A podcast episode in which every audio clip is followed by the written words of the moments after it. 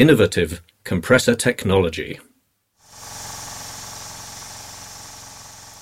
In the early 1950s, the time was ripe for a radical development of compressor technology.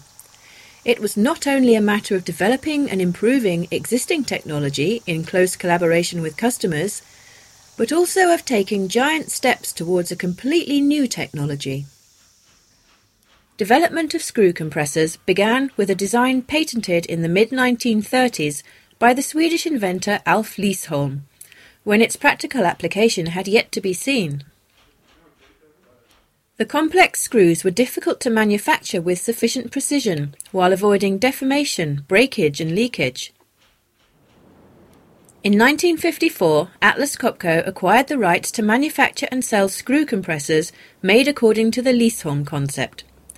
And the following year, the first compressor was delivered to a mine of the Swedish company LKAB.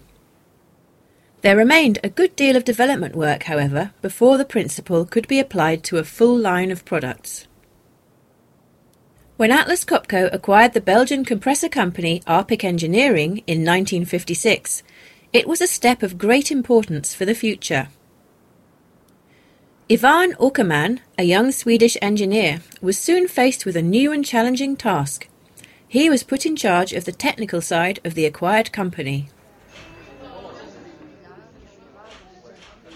In October 1956, he went to Belgium as the first Swedish employee on site to ensure the transfer of Atlas Copco's technology. He was immediately involved in new tasks, which resulted, among other things, in the development of a new air cooled portable piston compressor. Ivan Åkerman had no previous experience in compressor technology when he, in 1955, was taken on by Atlas Copco as a laboratory engineer. However, in control of the compressor laboratory in Belgium, he became a key driving force in the innovation process. Åkerman studied the main competitors and different compressor techniques and started to experiment with oil injected screw compressors by simply using screw compressor elements that he bought on the market. Thus, Atlas Copco could introduce the first oil injected screw compressor to the market in 1958. In 1962, Åkerman returned to Atlas Copco in Stockholm, where he became head of research and development. He set up a program of development issues to increase the efficiency and broaden the use of the screw compressor. The possibility of launching high speed, stationary, and portable screw compressors for oil free air loomed on the horizon.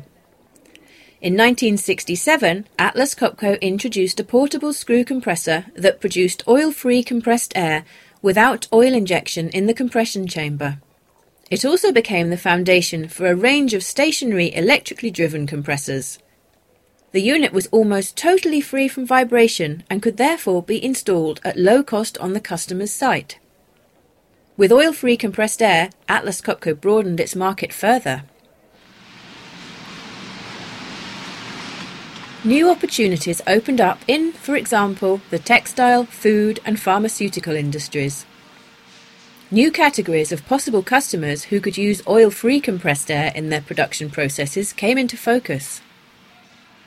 In conjunction with the 1968 reorganisation, Atlas Copco Air Power, formerly Arpic, became an independent production company with Ivan Åkerman in charge.